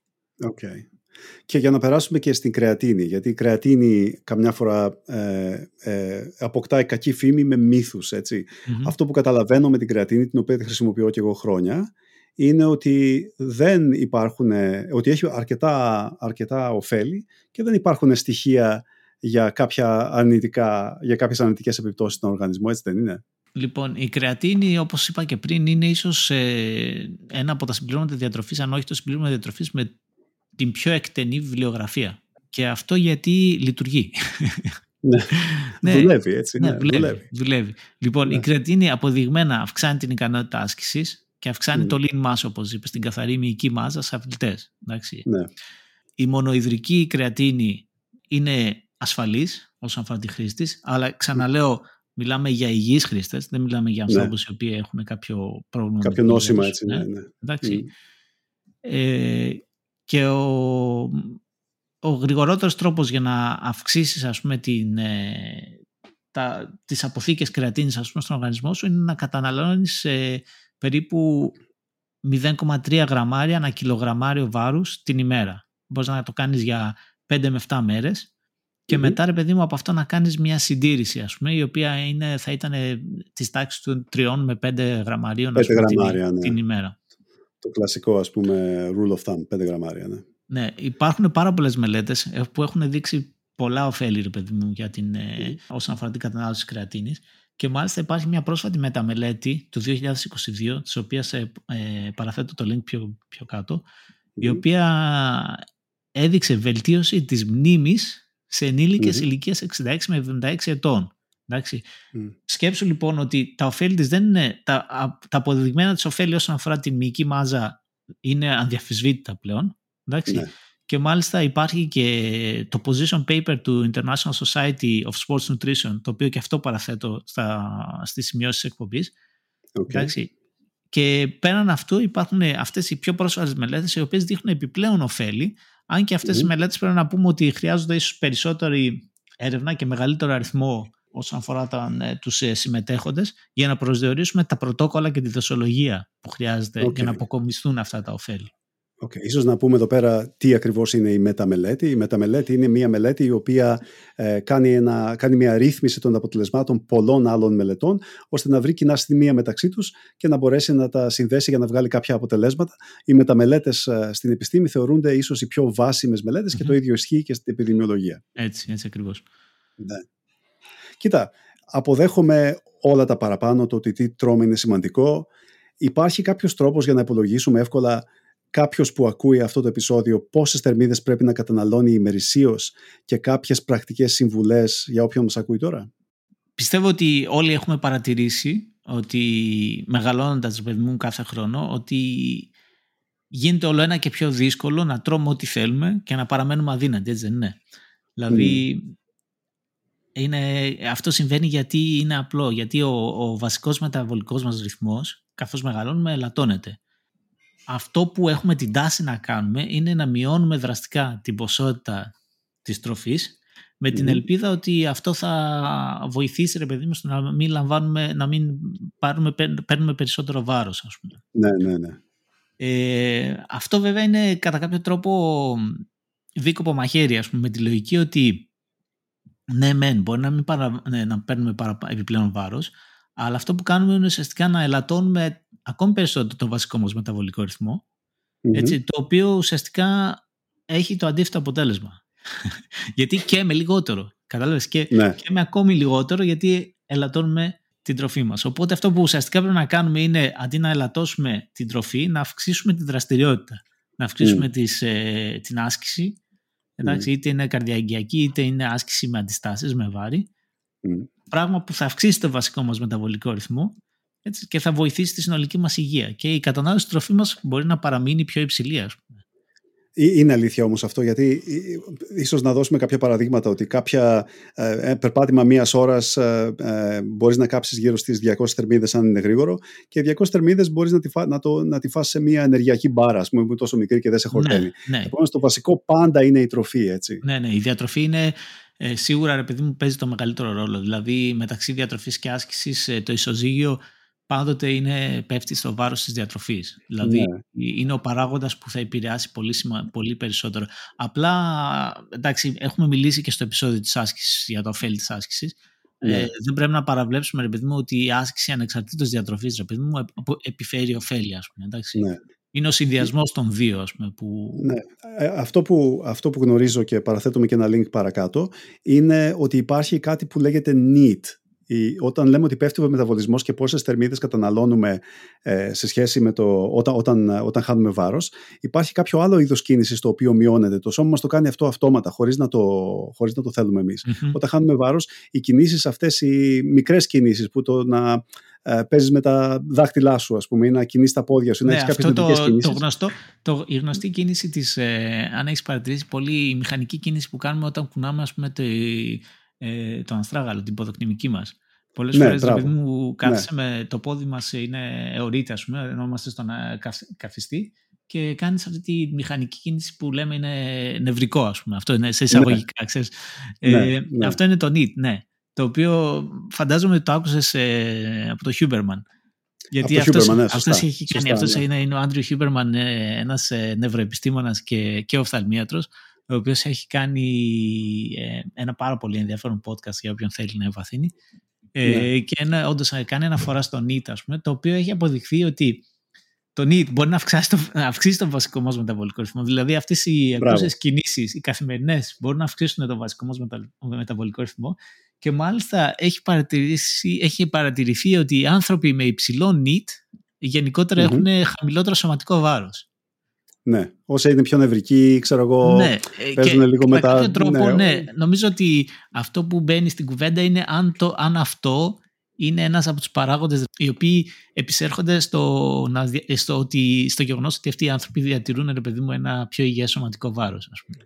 Και το άλλο που λέει ο Σούπερμαν είναι ότι δεν είναι κάτι το οποίο μπορείς να το ελέγξεις. Δηλαδή να πεις ότι ναι, τώρα χάνω βάρος, αλλά θα κρατήσω ψηλό νίτ γιατί θα κουνάω τα δάχτυλά μου κάπως έτσι. Όχι, Αυτό όχι, δεν, ναι, όχι, δεν, είναι, δεν μπορείς να το ελέγξεις. Είναι σχεδόν ναι. ένας αυτο, αυτοματισμός ας πούμε. Οπότε αυτό, ναι, αυτό που ουσιαστικά επισέρχεται στην κουβέντα είναι ότι αν οι άνθρωποι οι οποίοι ουσιαστικά διαθέτουν αυτόν, έχουν αυτόν τον αυτοματισμό έχουν και ναι. την τάση να διατηρούν παιδί μου, ένα πιο υγιές σωματικό βάρος. Δηλαδή αν είναι ακόμη και ίσως αν θες γενετικά ε, προκαθορισμένο ας πούμε, από τον οργανισμό τους όταν ε, έχουν αυτό το πλεόνασμα ενέργειας να το ναι. ουσιαστικά να, ε, μέσω αυτών των ε, ακούσεων κινήσεων ας πούμε, φέρνουν το ενεργειακό τους ισοζύγιο ας πούμε, προς όφελος ε, ε, της κατανάλωσης ενέργειας. Ας πούμε. Ναι, ωραία. Κοίταξε, πριν, πάω, πριν κλείσουμε, θέλω να σου πω και για τον καφέ, γιατί είπαμε για την πρωτεΐνη, για την κρεατίνη και για την καφεΐνη. Εγώ ξέρεις ότι από την ηλικία των 15 ετών ε, πίνω, νομίζω κατά μέσο όρο, δεν θέλω να υπερβάλλω εδώ, αλλά νομίζω 7 περίπου ε, καφέδες, ας πούμε, έτσι. δεν ξέρω αν αυτό ήταν ε, συνεχές σε όλα αυτά τα χρόνια, αλλά νομίζω, καθώς θυμάμαι τον εαυτό μου σε διάφορες ηλικίες, ότι και γενικώ σήμερα, ε, γύρω στους 7 καφέδες πραγματικά τους ε, καταναλώνω. Ε, και αυτό που με χαροποιεί ιδιαίτερα είναι ότι είδα μια μελέτη στη Φιλανδία ότι όσοι πίνουν πάνω από 6 καφέδες ε, ζουν περισσότερο. Ε, είναι βέβαια Φιλανδοί, αλλά ελπίζω ότι αυτό ισχύει για όλους. Έτσι, και έχουν λιγότερες πιθανότητες να, να, να, για Alzheimer's, ναι, ε, άνοια ναι. κτλ. Αυτό είναι και ναι, Γνωρίζεις ναι. κάτι αυτό; Ναι, ναι, ε, ναι αυτό δεν, δεν μπορώ να φέρω στο μυαλό μου την ακριβή μελέτη στην οποία αναφέρθηκες, αλλά mm. όντως είναι γεγονός ότι έχει, έχει αποδειχθεί το όφελος της καφέινη όσον αφορά και ο συσχετισμός της με χαμηλότερο ποσοστό ε, άνοιας αυτού του τύπου γεροντικής ας πούμε ε, και επίσης ε, νομίζω ότι για κάποιον ο οποίος δεν έχει προβλήματα πίεσης και, λοιπόν, και λοιπά δεν, ότι η καφεΐνη ναι, είναι ωφέλιμη ας πούμε δηλαδή δεν ναι. υπάρχει ναι. κάποιος λόγος ας πούμε για να περιορίζουμε ας πούμε, ξέρω εγώ, την κατανάλωση της καφέινης. Φυσικά μέσα σε υγιή όρια. Νομίζω εντάξει ότι ε, υπάρχουν κάποια ενεργειακά ας πούμε, ροφήματα τα οποία mm. έχουν τεράστια ποσότητα καφέινης μέσα. Πολύ περισσότερο ας πούμε από έναν, δύο ή τρεις καφέδες. Κατάλαβες, μπορεί να είναι δηλαδή τέσσερις, ναι, πέντε ναι. καφέδες μαζί σε ένα κουτάκι ε, ενεργειακού ροφήματος ας πούμε.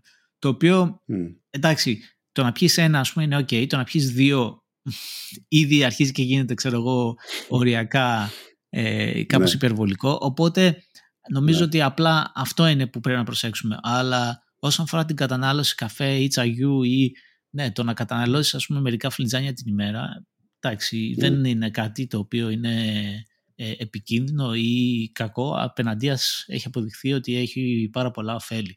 Εγώ ίσως να μην yeah. καταναλώνω 7 ας πούμε την ημέρα όπως είπες, αλλά νομίζω ότι τουλάχιστον τρία, τρία φλιτζάνια την ημέρα μεταξύ καφέ ή τσαγιού ας πούμε, σίγουρα θα τα καταναλώσω.